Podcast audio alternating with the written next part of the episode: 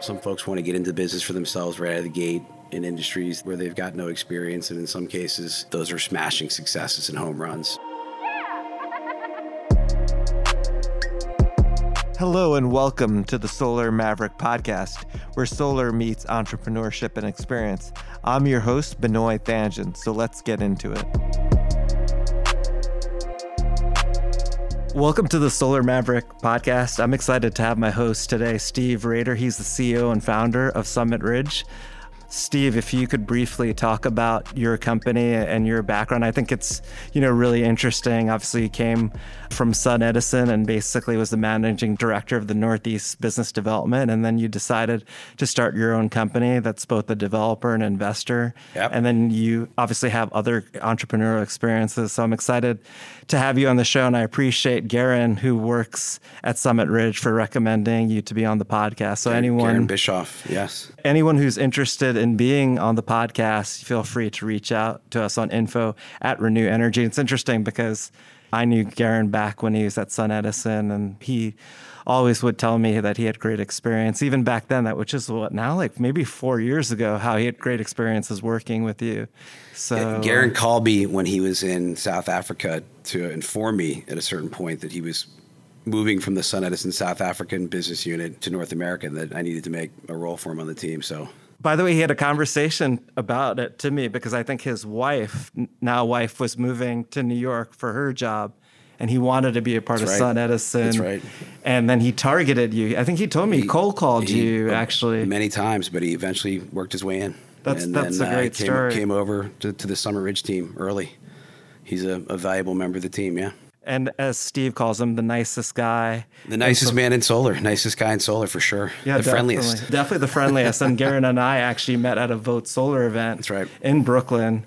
And him and I were, of course, the last people who were out and about in Brooklyn after this event. And that's how. He- he's an optimist. We need that in this space, right? Oh, So yeah. he's always. Uh, well, there's a lot of reason to be optimistic in our space, but it's always good to have somebody that's naturally like that. So Definitely. And obviously, uh, we, Garen and I, had a connection as well because I used to work at Solar City, which was founded by Lyndon and right. Peter Rive, and then Elon, who are from South Africa, and Garen's from South Africa. But sorry to go into this sort of discourse, but we really do appreciate Garen's actually an avid listener of the podcast. He thought Steve would be great. And when he recommended Steve, I was excited because I think Steve really brings a unique perspective. It would be great to kind of hear what you do at Summit Ridge and your background before. yeah, for sure. Have been in the space doing this for you know over a decade at this point, which I always tell people feels feels like dog years. It feels more like seventy plus years. It's all I've ever done. But it's been great. It's been great to be in the space when modules were I I can't even remember A dollar eighty, maybe two fifty a watt or whatever it was, all the way down to forty cents, high thirties where we are now.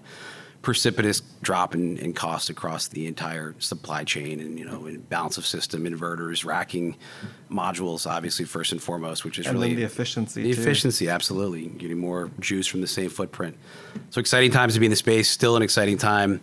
I'm a believer in, in the inevitability of what we're doing. You know, the industry is in many ways unstoppable despite the complexity that we deal with on a daily basis. You know, it's funny, I get asked by relatives occasionally if I'm still selling or installing solar panels on people's houses, and I just say yes. I just leave it at that. It's too difficult to kind of describe the the soup to nuts, the you know start to finish process, and what we do is a, is an arduous one, but it's well worth it. The end game is Definitely. the end product, I should say.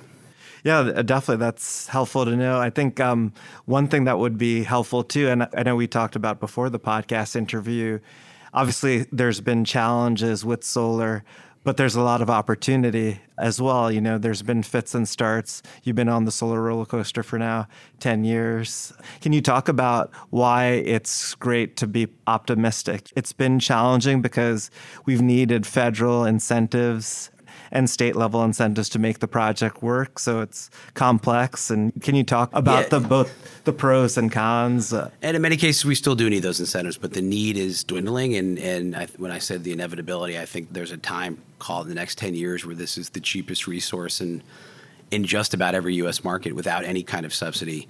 That's exciting, right? is real- that's really exciting. That's really exciting. And I think our industry at times loses sight of that because of the challenges that we face, the complexity of building these things. Building a, a, two megawatt AC project in the middle of the field is a complicated process that requires you know one to go through an entire kind of entitlement and permitting process and structuring finance and you know making sure that incentives are obtained at the programmatic level. The development complexities I don't see going away ever entirely. I think that the process gets more efficient, but certainly the structuring of the finance, as soon as the tax equity is set to step down, the need for state level incentives will continue to decline. And I've witnessed that over the past 10 years.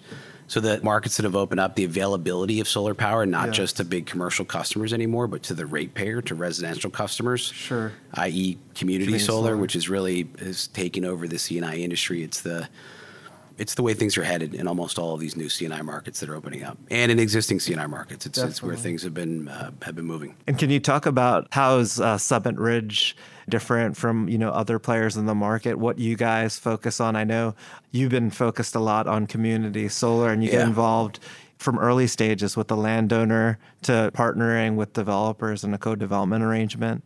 Many of us, I think we intimately understand community. When I say community, I mean projects who have a majority of the offtake comprised of residential customers, yeah. right? That's in our speak is community solar, which is new. You're facing FICO credit as opposed to you know a Moody's or an S and P credit rating that Definitely. you know your typical investment grade commercial customer has. And, and the, those IG customers were the ones that were really the only ones that were serving as offtake to these projects. Not the only, but the vast majority for the past several years.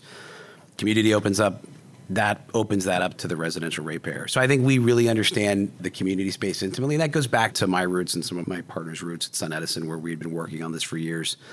We've been able to attract folk from other organizations as well. As you know, I, I came from Sun Edison. I left the business unit post bankruptcy, decided not to go with the business unit through uh, the bankruptcy process, which ultimately sold to a Japanese buyer. Really happy that I did so and, and was able to bring folks over from other shops to kind of create our own brand and identity, our own culture, with a lot of that being lessons learned from SunEdison and yeah. what and what to do and what not to do, mm-hmm. but also knowing that I needed to inject some fresh blood from other places. Definitely. And can you talk about like your background before Sun Edison as well? Because I think that's interesting and it would be great. You know, you talked about some of the positives and negatives. Can you talk about too, like what happened to sun edison Maybe not all our our listeners, what we call mavericks. Yeah. No, I know most people in the solar industry know about it. But I think it would be helpful to talk about your journey, what made you passionate about solar, and I think that would be helpful because it's our show is about entrepreneurship, and it, it's interesting to hear some of the reasons why you started your yeah, own company. So I years ago had my own sales consultancy that really catered to that mission critical infrastructure space. I came out of the data center world. Uh, Interesting. And, and was fortunate to have some really strong clients, interesting clients. Verizon was one. Did some work for James Lee Witt Associates which I think has been rebranded since. But James Lee was the head of FEMA for under, oh, okay. under the Clinton administration. And I met a guy named Scott Sklar, which I think a lot of folks in the industry know who Scott is. Scott's been doing a lot of work in the the DOE, the actually the Department of Defense front for many years. Scott came in and, and, talked about distributed generation and the benefits to national security from a resiliency standpoint. So, shoring up mission critical infrastructure and, and power outage events. I thought it made a ton of sense. It was intriguing my brother and I at the time started to roll up our sleeves and really started to understand the economics of the space. Built a handful of small systems kind of regionally almost as a side project and then eventually got hooked up and I'm not I don't even remember how with Sun Edison back in the 09 timeframe. But SunEd at the time was a very different, was a much smaller organization with, with big visions and with some really smart people that went far. The collapse is what it's it's known for, but some of the most capable folks in the industry came out of SunEd. It was time well spent for sure. It was a lesson in how to scale in this space and creativity. I think a lot of the, the current contractual structures and things that you see in the marketplace with virtual structures, remote structures, where Definitely. folks are building systems 30 miles away from from the entities that are buying the power. A lot of that sure. originated, I feel like, with Sun Edison, but also lessons in what not to do. Definitely. yeah, I mean, that's pretty interesting to hear your story. And then you basically became like managing director of origination in the Northeast. I know you worked too. I was. I was, I was the managing director, but then I became the, uh, the general manager of the East Coast com- sure. commercial business, C&I business for SunEd. Yep. And I remember when we first started talking a few years ago, you were doing a lot at the time with Massachusetts, I think, in the SREC. was doing a lot of one work. program. We, we, we did a lot of work in Massachusetts. Yeah, we probably developed and were acquired, you know, upwards of call it 80 to 100 megawatts in the state, most of which got built. And that's a super stable program, or it is now. I think it was less so then, but Massachusetts is, is one of the stronger solar markets in the country. Massachusetts has done a great job of learning from its subsequent programs, previous, I should say, and kind of building off that and listening to developers within the industry. And I think what we see now in the SMART program is, you know, one of the better incentive constructs, one of the better incentive programs in the CNI space. Oh yeah, definitely. I think that's huge. With basically, it's essentially almost like a feed-in tariff program where you're contracted with the utility for a certain period of time. And it was interesting to me that at that point with SREC one, that you guys were aggressive because a lot of people weren't sure, and that was like right after the New Jersey market collapsed, and there was an artificial price floor that the Massachusetts DOER created. So I remember when I was first met you and we were introduced by uh, was it called the minimum standard formula? Yeah min- yeah i remember that. To basically fix oversupply yeah. so then you adjust the demand. I remember spending many hours trying to understand that calculation and talking to mike judge but i thought it was really interesting at the time that you guys were extremely bullish on that because it became a very lucrative incentive and people weren't at that time very sure. So it was interesting you know when we're we were aggressive and, and not as much within the CNI business unit. I will almost call it more creative.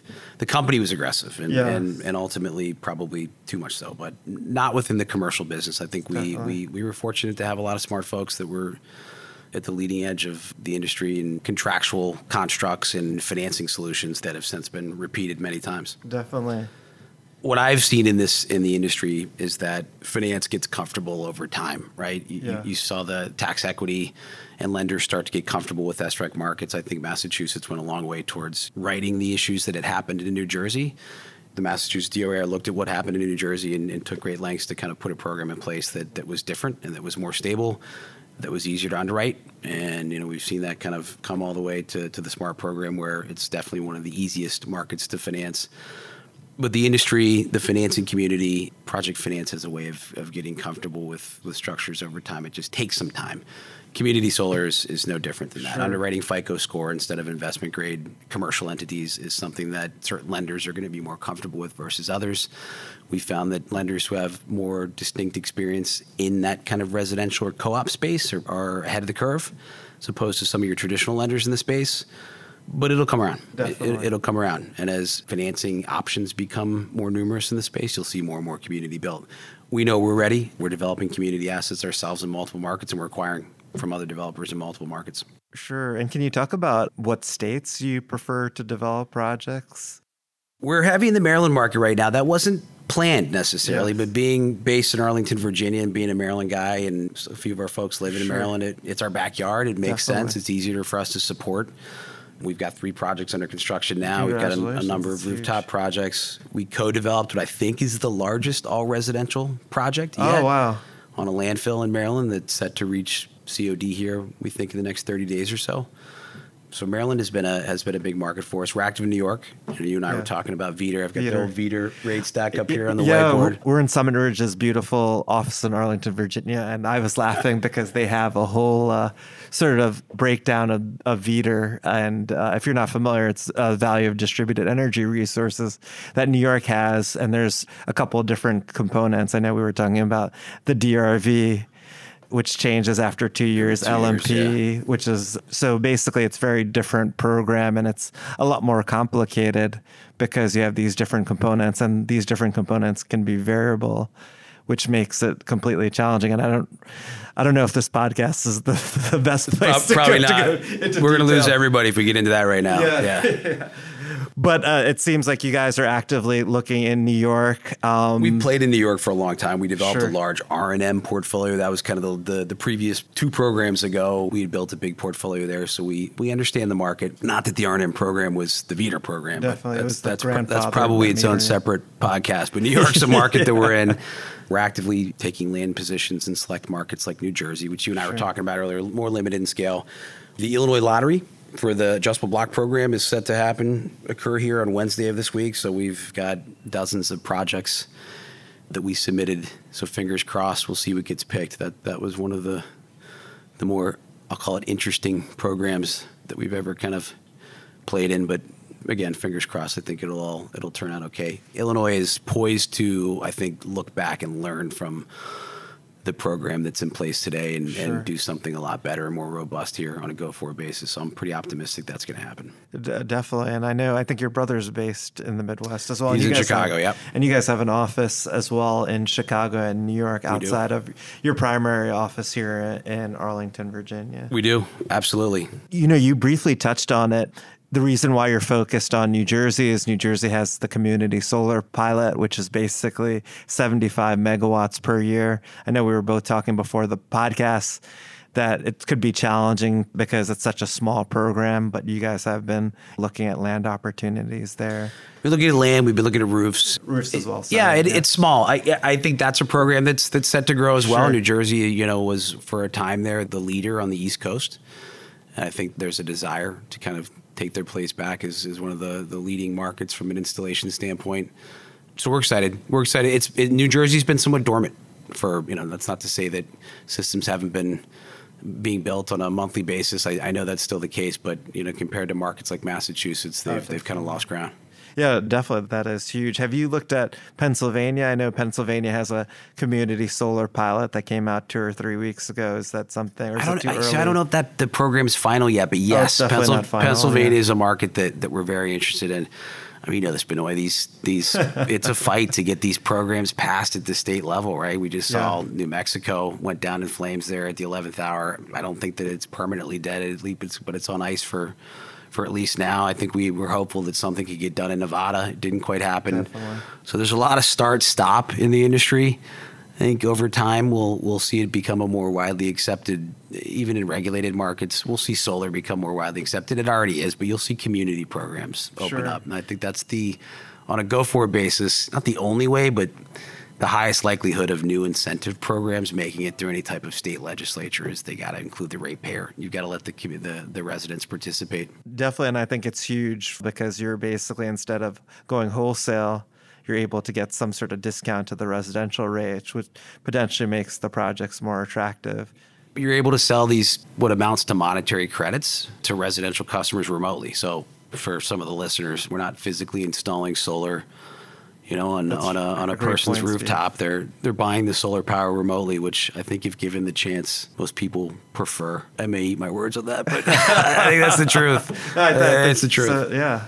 That's a great point. And can you talk about too, like some of the challenges really with community solar as well? We were talking about it before the podcast. Is like the acquisition of customers, management. There's a lot of you know companies coming out there who are saying they're experts at acquiring community solar. It seems like the costs seem to be pretty high to acquire these customers. Like, what's been your sort of experience? yeah, It- Because every- you guys every- actually own projects or part of projects. Yeah, well. we we do, and, and on a on a go forward basis here, the the second phase of Summit Ridge is is set to launch here in the next handful of weeks. Where I'm excited, we'll be owning and operating all the systems we develop or acquire on a go forward basis. There's been a lot of work behind the scenes on that, so more on that soon. But look, everybody talks about community, right? Community, community. It's Yeah. it's the buzzword in the industry right now when it comes down to it, there just haven't been that many projects with residential customers Definitely. serving as the offtake. There haven't been that many projects built.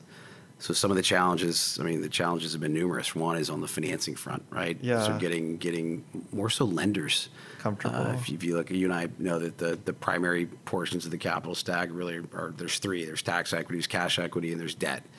Most cash equity investors are looking for levered returns, and there are a handful of lenders that more than a handful that have been operating the space for years once you introduce residential customers into the mix, we found that, that many of the permanent lenders, debt providers have been reticent. It's just new. It's too new. It's Definitely. It's facing FICO score instead of kind of investment grade commercial entities. So great strides over the past, I, would almost say 18 months in particular, almost Yeah. 12 months, but really great strides on, on the debt front. We've got a great partner that we're excited to be working with here. I think tax equity, there's a handful of players that have gotten comfortable with the space and have been for quite some time. And tax equity is largely out of the deal in five, six years. So it's, so it's a little bit different. And then just getting, getting cash equity investors comfortable that you're going to have X number of residential customers on a system and those customers that are there day one won't be the same customers Definitely. necessarily that are there in year 10 right there's going to be That's true. churn for mul- you know for multiple reasons there'll be default folks move folks die things happen so getting the capital stack comfortable with community solar has been a challenge, but I think we're there. That's number one. And then two is the the sourcing of the customers, these aggregators. A lot of them are, are smaller entities, just like you know the, the development community is largely comprised of smaller developers. The ones that we've worked with have a lot of talent. They're very good at going out and sourcing customers, but there are smaller entities that uh, can be harder to underwrite, and that's who you're. That's who you're. That's a it's a marriage of sorts, right? Yeah, these solar contracts or the, the life of the system is kind of 20 to, to 35 year horizon, right? And a lot of the incentive programs that are in place are upwards of 20 years. So the notion is that you'll have residential customers in some cases and commercial customers, but you'll have that residential customer buying the power derivative in the form of a net metering credit. You'll, they'll be buying that over over a long term. So you've got to partner with somebody that's going to be in the deal for a minimum several years, right? Definitely. I don't think we've signed a 20 year contract, but you're not just signing a one year contract. I think there'll be consolidation in that space eventually. You and I were talking about this. Yes. Utilities are really the natural fit for that role. Definitely. Depending on the market, that could come sooner rather than later. Later. But and then in other markets, I think it's going to come later. Sure. Yeah, definitely. That makes sense. And also, I you But mentioned some of the utilities, by the way, and I mean, interrupt- Sure. they, they know it's an opportunity. Some of the, of the utilities that we work with in, these de- in the deregulated markets understand that it's an opportunity. yeah. they already control the customer. You know, Definitely there's a- stickiness factor there. They can upsell the customer. So it's it's just a it could be and it is in some cases viewed as a compelling kind of additional revenue stream that they could they could earn. Yeah, then as well, they have the experience managing the customer. Then it's easier for the customer for everything to be on one bill. Yep. So Yep. that's pretty interesting as well. And you know, you mentioned about Maryland. I know in the community solar pilot, there's a LMI, a low income component to it. There is, and I said this earlier. Most of these new incentive programs that are making it through the state, various state legislatures, have a community component with we're residential customers, but there's also a carve out for LMI. As frankly, I think there should be. Yeah. Maryland has a carve out in terms of capacity that's allocated for those customers. Sure. There's no additional incentives. Other markets will provide an additional incentive to help with the with the underwriting process. Definitely. Um, I haven't haven't gone as deep as I, I want to and I need to at some Yeah. point, but I think there's some really compelling data out there that says that LMI customers are every bit as likely to make the payment on a monthly basis because it's meaningful. It's it's meaningful savings. The, the Posigen guys, I think, have been at the oh, forefront of that Oh, space for a long time and have some. I remember hearing their CEO had some data points that were that were really compelling. So Yeah. there is an LMI component in multiple markets. You know, we we've kind of started to embrace that, and it's something that that we plan on incorporating into our development activities here.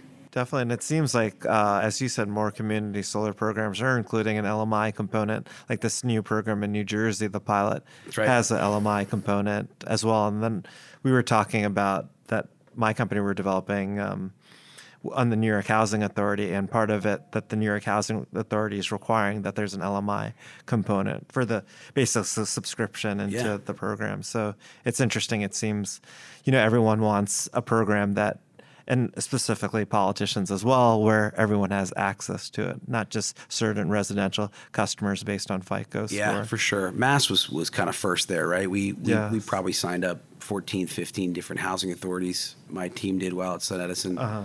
because the Massachusetts, you know, the SREC two program incentivized that. Yeah, definitely. That and, and made a made a The you know, adder. made a real impact. Yeah, yeah. There's and it was all remotely sited for the most part, Yeah. right? Because there's physical constraints in any major urban area for the most part, or any you know where, where the we struggle to find land in New York City, for instance, just like we did in Boston, just like you do in Fall River, just like you do in- Mm-hmm. Sure. in New Bedford, and folks that we worked with in the past. So being able to build, you know, a three megawatt system, call it miles away, and then sell the power contractually was just a huge benefit. Yeah, yeah, uh, definitely. That makes a lot of sense, and it sounds like you guys are in the forefront because I feel like a lot of people haven't been really thinking about that, and you've been involved since day one with the SREC two program. Yeah, So- we, we've been trying, and it's it, again, like you said, it's a growing component. Most of these markets really is. Yeah, and one of my questions is like, what trends are you seeing in solar? I know we talked about some trends, but specifically in community solar, talking about LMI, residential offtake. Obviously, there'll be a time which you mentioned, which is a great point about grid parity, where we're not dependent on incentives going forward. Is there any other, you know, storage? I know Storage mentioned. is that's the low hanging fruit, right? That's the I, th- I think most of these programs are are incorporating storage. Most of these programs at the state level, I should say, are incorporating you know some form of, of storage incentive, as they should. You know, for multiple reasons, it, it, it makes all the sense of the world. There's that uh, the dispatchability of storage compared to solar modules, which are intermittent resources, Sure. which work during the day. You've got to be able to save the power. The, the systems aren't working at night. And then there's ancillary service markets. There's a, a whole host of other reasons why incorporating storage makes sense and will continue to make sense on a go forward basis. At Sun Edison, we, we my team, this is something we've looked into here at Summit Ridge. We we submitted I think 30 megawatts into the forward capacity Sure. ISO New England forward capacity market and achieved additional revenue from the systems that way while being able to participate in, a, in an ancillary service market that you know satisfied a real need at the market level. So I think I think there's some interesting go forward opportunities with ancillary services. Mm-hmm. I think there's an, a way to kind of design these systems on a go forward basis Yeah. to take advantage of some future opportunities, some future repowering opportunities. Definitely. That, that's a great point. Um, and then contractual structures continue to evolve. I'd like to think that the opportunity in the near term is that just flat out new markets will open up, right? Yeah, that, that definitely. this stuff will be allowed in, a, in, in down south, for instance, and Sure. the, the regulated utilities will start to embrace it more.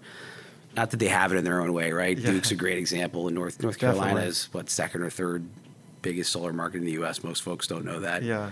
They've had a, a super stable program forever. Georgia Power's been a, a- Sure. been an active participant. Yeah. But there are mar- there are certain markets that just flat out there's no real opportunity at this point. yeah.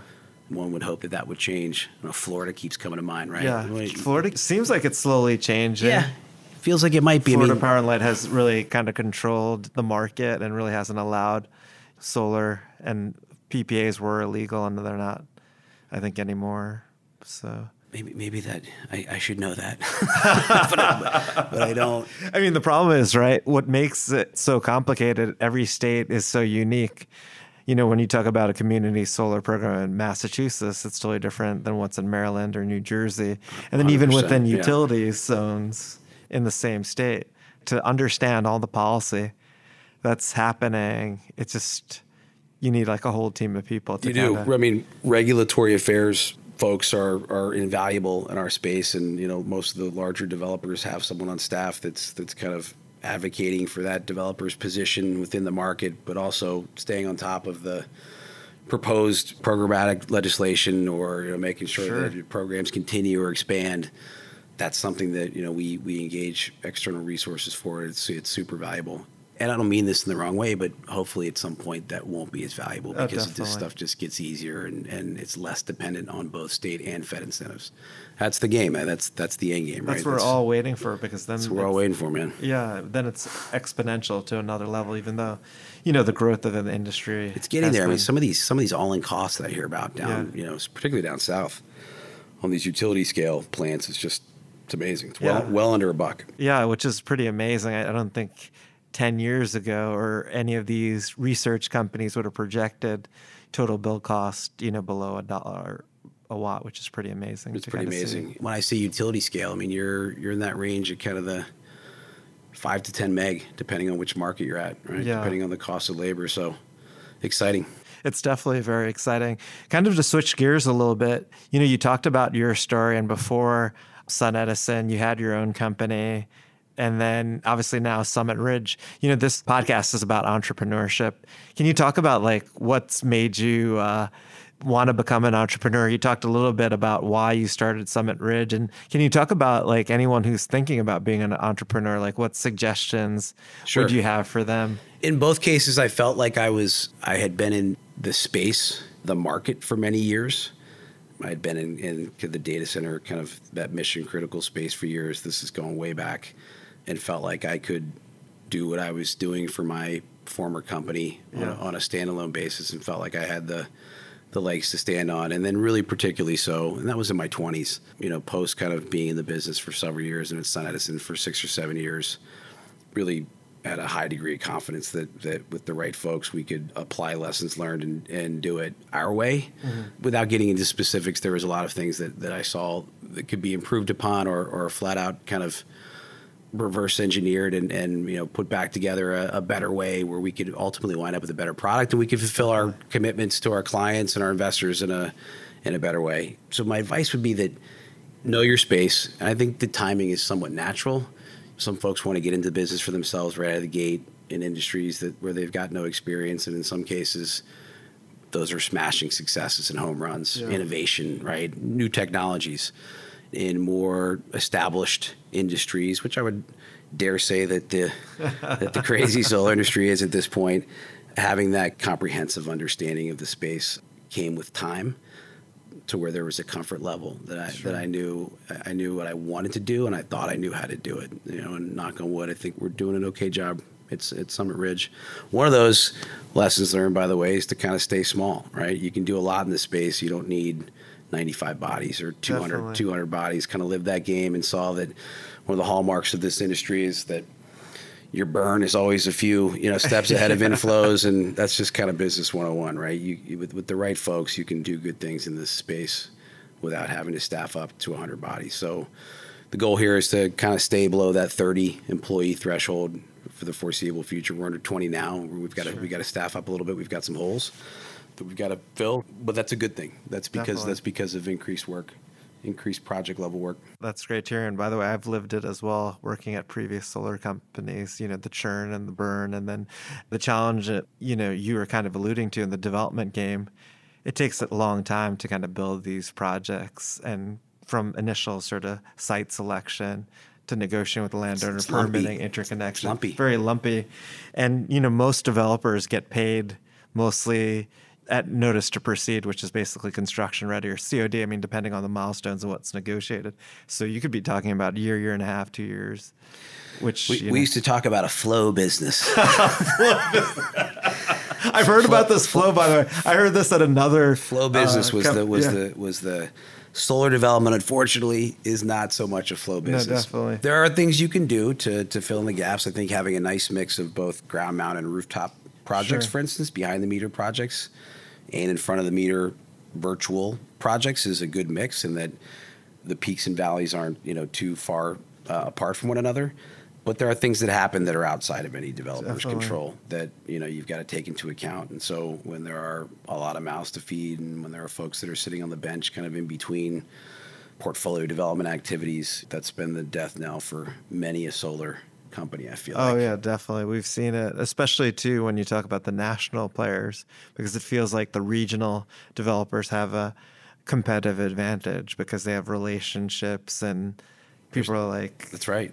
It's just it's all about relationships at the end, and I thought it was interesting because you initially before you were in Solar worked for a data center company, and then you kind of had your own thing, which data centers are obviously an ideal location for solar. We, so we we've looked at a number of, of, data centers. Most data centers don't want panels on their roofs yeah. for a variety of reasons. And a lot of the larger data centers that service co-location facilities or hosting facilities that have excess land have kind of different things in mind from a master planning sure, standpoint. They want to build you know additional facilities. Yeah. So data centers, we're actually talking to, to, a large data center right now, actually about selling power, but via a, corporate PPA, via corporate PPA, via uh-huh. you know synthetic PPA, where we're selling from an offsite located system, or frankly, systems plural. In fact, we're yeah. talking to this one data center about selling upwards of a couple dozen, the output from a couple dozen sure. solar farms. Oh, interesting. Just to give you an idea of the power usage. So great application there. Yes. And, and, by the way, you're starting to see more of those power wheeling type contracts where Definitely. you're injecting at one node and managing your basis risk and sure. power's coming out at another node and then you're going to a third party supplier like a direct and having them kind of manage Definitely. the the accounts being applied to the PJM sub account sure. or whatever it may be. Those kind of synthetic corporate PPAs, PPAs are becoming contract more differences. contract for differences exactly. Yeah some in Virginia, I think a- AWS. Yeah, AWS right? has been doing a lot of that because they have the 100% renewable energy goals and then they've been working with Dominion yep. predominantly on, you know, having those sort of corporate people. A lot of utility development in Virginia. Oh, it's tons. it's amazing. It's, it's, tons. Yeah, I'm actually uh, speaking at a conference tomorrow in Virginia in Richmond about uh, landfill brownfield development on solar. And if you do research on the Virginia market, a lot of everything's pretty much being developers are selling uh, land opportunities basically mostly to Dominion, and yeah. then Dominion's basically a- acting as the go-between because to get these data centers and all the data center construction, not just with Amazon and Facebook and Microsoft, Dominion's basically saying we'll make sure that you have 100% renewables, and they don't want like a REC. Obviously, they want right. You know, some right. sort of corporate PPA offsite. So it's interesting. It's our home state, man. We got to turn around and start doing some more things in Virginia. We've, yeah. we've started to talk about it a lot internally. Most everything we do is kind of at that distribution level. Yeah. Stayed away from transmission, transmission. utility scale projects just because of the the size of the organization and the goal and, and where our focus has been, right? With with community true community. Definitely. We've got residential customers. That's not to say that there that there won't be community programs that, that pop up in the South because we're I think we're already starting to see it. Yeah. It may be sleeved through the utility, but, sure. but you're I think there's actually a couple of the Florida co-ops have, have programs similar to what Interesting. Yeah, like if Virginia has like their new energy master plan, they have uh, big goals for renewables, and then I think uh, DE Shaw signed some sort of agreement with the cooperative to basically they provided a long term PPA, and DE Shaw is going to own. I forget how many megawatts it, it. it was, but, but it's interesting. System built in Virginia. In Virginia, okay. system built in Virginia. Yeah, so it's interesting to kind of see that. I think that's going to be a continued trend. Virginia is just an ideal place. It seems like for data centers and yeah know, and it, AWS plans on building a lot. And obviously Amazon has their second corporate headquarters right, over here in uh, Crystal City in right? Crystal City. So it seems like they're you know very invested in there for sure. So, yeah. That's definitely. Right here in Rosslyn right now as yeah, we speak. Seriously. Watch the planes flying over behind you here. it's pretty amazing. I mean, this is a beautiful building and location. You guys are like in the ideal. This is this is beautiful Class C office space. Is what yeah. I would call it. That's thanks, Benoit. I appreciate it. Yeah, definitely. it was pretty cool actually coming with the big logo. And you guys did a great job with the office. And uh, yeah, man, that's like the one. Solar developers, we try to keep it. We try to keep it lean. Lean. That that sign though was uh, I think took a few months, but that's probably the nicest thing we have in here. Yeah, that, that is pretty impressive. this is the building where the, the whole Watergate uh, deep oh, you were telling me about happened. this yeah, in the actually. Yeah, wow. Yeah. So it's a History. historical landmark. You were telling me this It's when we were hanging out in San historical. Diego. Yeah, at the happy that's, hour. That's the claim to fame of this building. This was Class A office space in the '70s. But yeah. a while ago though. Was a while ago. Well, hey, as you said. we said, might be moving. We're growing. We're moving up the street. Well, I think I think the good thing, which is really important, is it seems like you guys are very about adding value and building a great team, and not having a big overhead, which allows you to be nimble. And then you know, yeah, you mentioned the, some of the regional developers that I've been working with for years, right? BlueWave, awesome shop, right? These Yeah. guys are are, and one of the reasons why they're so good is they've just focused in a couple of markets and primarily one, Massachusetts. And Yeah. They understand it intimately, are involved at the regulatory construct level, programmatic construct level, and and you know they've had a, a steady business for years. Never really a national player that was ever up at SunEdison or SolarCity or SunPower level, but Yes. but uh, you see folks like that at the at the regional level who've done well for a long time because they've done it right, right. So that there's there are other examples of folks out there um, who have kind of grown on a measured basis and you know have, have really dove into a, a handful of select markets. It's tough Yeah. to be everything to everybody in the space. Oh, It is. definitely. That's a great point. It is. You got to navigate the ups and the downs. So you've got to. It, it has been cyclical. I see it. The runway is, is growing longer and longer, and things are becoming more predictable. I say that Sure. just as the, the tariffs hit us last year, right? That was like Yeah.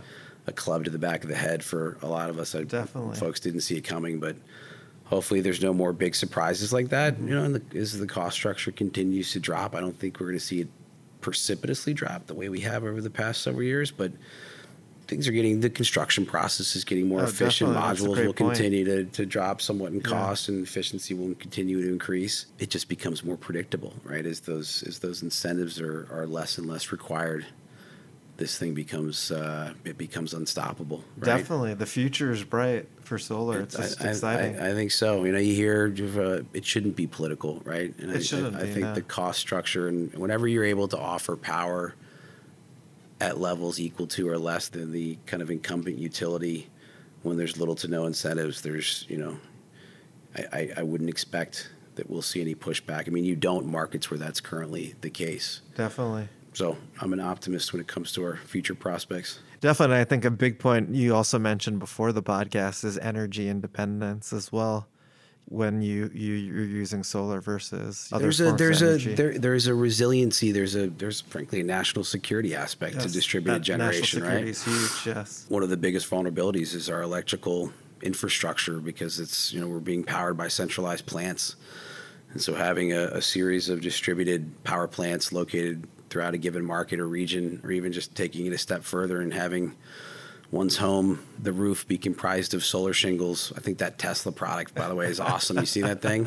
I have. I, I mean, yeah. There's just inherent kind of resiliency that ultimately that provides, as opposed to, to being subject to the, the health of the local power grid. And, and not that that's changing in the next handful of years, because Yeah. it's we're going to have wires for many, many oh, years, Oh, as many- we all know to come. But but there's a, a resiliency play that is often it's not spoken of much. in No, our it's space, surprising. frankly. You know- it is surprising.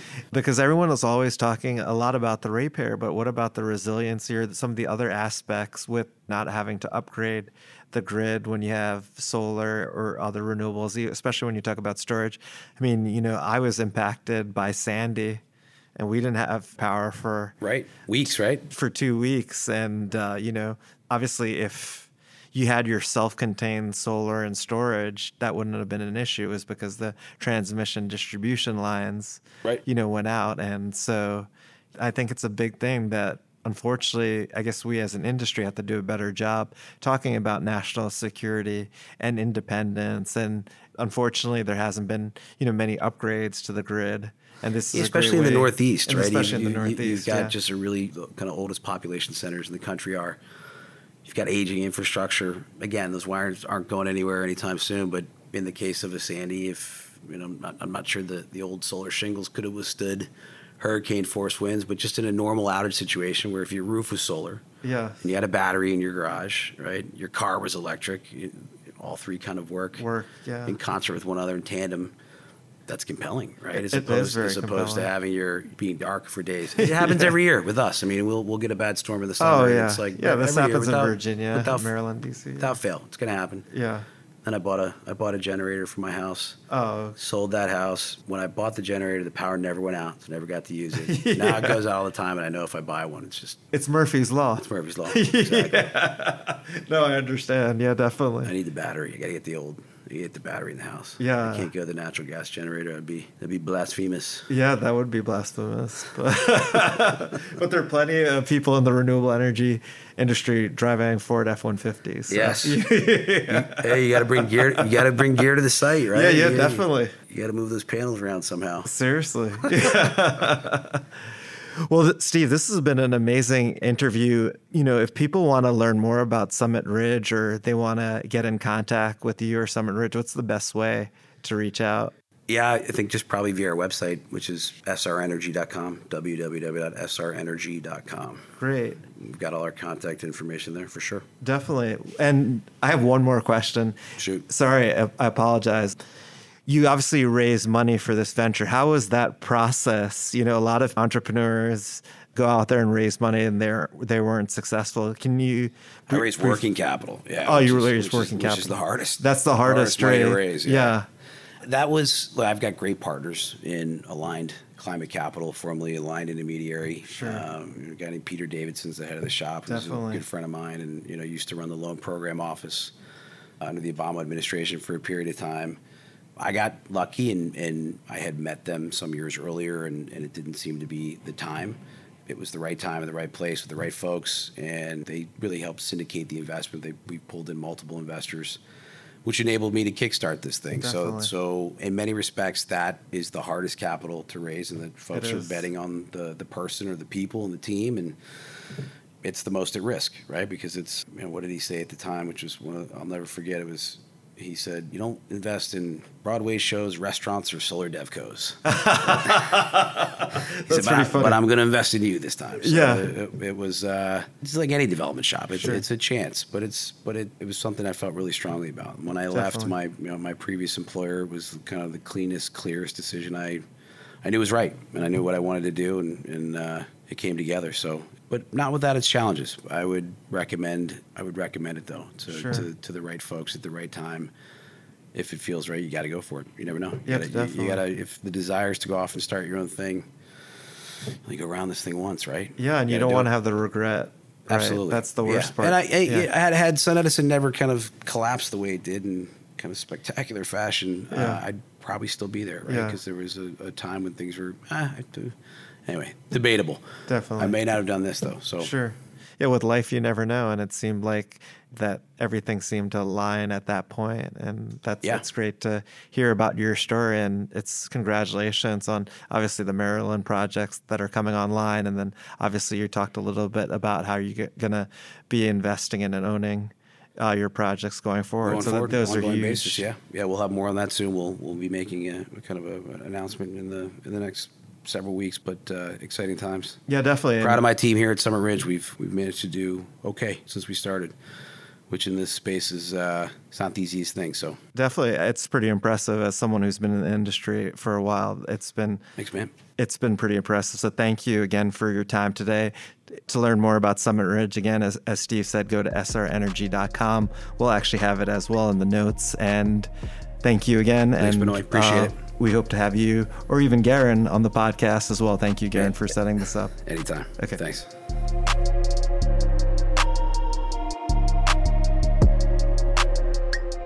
Thank you so much for listening. If this content is delivering value to you, please go to iTunes and Stitcher Radio and leave us a five star review. That helps us build this community, and that's what we're all about right now building this community as big as we can to deliver as much value as we can.